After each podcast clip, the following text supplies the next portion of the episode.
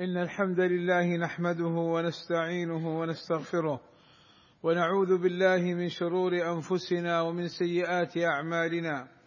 من يهده الله فلا مضل له ومن يضلل فلا هادي له. وأشهد أن لا إله إلا الله وحده لا شريك له. وأشهد أن محمدا عبده ورسوله. يا أيها الذين آمنوا اتقوا الله حق تقاته ولا تموتن إلا وأنتم مسلمون. يا أيها الناس اتقوا ربكم الذي خلقكم من نفس واحدة وخلق منها زوجها وبث منهما رجالا كثيرا ونساء واتقوا الله الذي تساءلون به والأرحام إن الله كان عليكم رقيبا. إن أصدق الكلام كلام الله وخير الهدى هدى محمد صلى الله عليه وسلم وشر الأمور محدثاتها وكل محدثة بدعة وكل بدعة ضلالة وكل ضلالة في النار. أما بعد فأوصيكم ونفسي بتقوى الله والإكثار من العمل الصالح والاستعداد للرحيل. عباد الله رغب النبي صلى الله عليه وسلم في صلاة السنن الرواتب بأن من حافظ عليها بني له بيت في الجنة. قال صلى الله عليه وسلم ما من عبد مسلم يصلي لله تعالى في كل يوم ثنتي عشرة ركعة تطوعا غير فريضة إلا بنى الله تعالى له بيتا في الجنة. وقد جاء بيانها في قوله صلى الله عليه وسلم من ثابر أي لازم وواظب. على ثنتي عشرة ركعة في اليوم والليلة دخل الجنة. أربعا قبل الظهر وركعتين بعدها وركعتين بعد المغرب وركعتين بعد العشاء وركعتين قبل الفجر. وعن ابن عمر رضي الله عنهما قال صليت مع رسول الله صلى الله عليه وسلم. ركعتين قبل الظهر وركعتين بعدها وركعتين بعد المغرب في بيته وركعتين بعد العشاء في بيته. وسنة الفجر لها فضل عظيم. قال صلى الله عليه وسلم ركعتا الفجر خير من الدنيا وما فيها. ولهما أحب إلي من الدنيا جميعا. وقالت عائشة رضي الله عنها وأرضاها لم يكن النبي صلى الله عليه وسلم على شيء من النوافل أشد تعاهدا منه على ركعتي الفجر. وهما ركعتان يصليهما قبل صلاة الفجر. وكان صلى الله عليه وسلم يخففهما يقرأ فيهما بسورة الكافرون وقل هو الله أحد وأحيانا يقرأ بغيرهما. ومن فاتته سنة الفجر فله أن يقضيها بعد صلاة الفجر مباشرة أو بعد طلوع الشمس وارتفاعها قيد رمح. قال صلى الله عليه وسلم من لم يصلي ركعتي الفجر فليصليهما بعدما تطلع الشمس.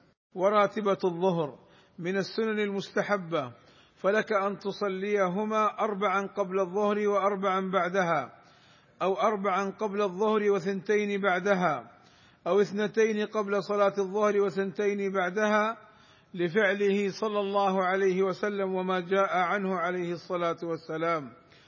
ولقوله صلى الله عليه وسلم من حافظ على أربع ركعات قبل الظهر وأربع بعدها حرمه الله على النار. ومن فاتته الأربع قبل الظهر صلاها بعدها لحديث عائشة رضي الله عنها أن النبي صلى الله عليه وسلم كان إذا لم يصلي أربعا قبل الظهر صلاهن بعده. ومن فاتته سنة الظهر التي بعدها صلاها بعد العصر لفعله صلى الله عليه وسلم. وسنة العصر فهي صلاة أربع ركعات قبل صلاة العصر. وقد دعا النبي صلى الله عليه وسلم بالرحمة لمن صلاهن. قال صلى الله عليه وسلم رحم الله امرأ صلى قبل العصر اربعا والله أسأل لي ولكم التوفيق والسداد وحسن القول والعمل وأن يهدينا إلى الصراط المستقيم. الحمد لله رب العالمين. والصلاة والسلام على المبعوث رحمة للعالمين وعلى آله وصحبه أجمعين عباد الله. سنة المغرب ركعتان بعدها فعن رافع بن خديج رضي الله عنه قال أتانا رسول الله صلى الله عليه وسلم في بني عبد الأشهل فصلى بنا المغرب في مسجدنا ثم قال اركعوا هاتين الركعتين في بيوتكم. وكان صلى الله عليه وسلم يصليهما بعد المغرب في بيته ويقرأ فيهما في الركعتين اللتين بعد المغرب يقرأ فيهما بسورة قل يا أيها الكافرون وقل هو الله أحد وسنة العشاء ركعتان بعدها كما في حديث ابن عمر رضي الله عنهما وركعتين بعد العشاء في بيته. فليحافظ كل واحد منا على السنن الرواتب فلها أجر عظيم. عباد الله إن الله وملائكته يصلون على النبي. يا أيها الذين آمنوا صلوا عليه وسلموا تسليما. فاللهم صل على محمد وأزواجه وذريته كما صليت على آل إبراهيم. وبارك على محمد وأزواجه وذريته كما باركت على آل إبراهيم. إنك حميد مجيد. وارض اللهم عن الخلفاء الراشدين أبي بكر وعمر وعثمان وعلي وعن جميع أصحاب النبي صلى الله عليه وسلم. والتابعين لهم بإحسان وعنا معهم بمنك وكرمك. اللهم آتنا في الدنيا حسنة وفي الآخرة حسنة وقنا عذاب النار. اللهم فرج همومنا واكشف كروبنا ويسر أمورنا. اللهم اغفر للمسلمين والمسلمات والمؤمنين والمؤمنات الأحياء منهم والأموات. اللهم وفق ولي أمرنا الملك سلمان بن عبد العزيز وولي عهده الأمير محمد بن سلمان لما تحبه وترضاه وأصلح بهما البلاد والعباد واحفظهما من كل سوء. اللهم أيدهما بتأييدك ووفقهما بتوفيقك وأعز بهما الإسلام والمسلمين والصلاة والسلام على المبعوث رحمة للعالمين والحمد لله رب العالمين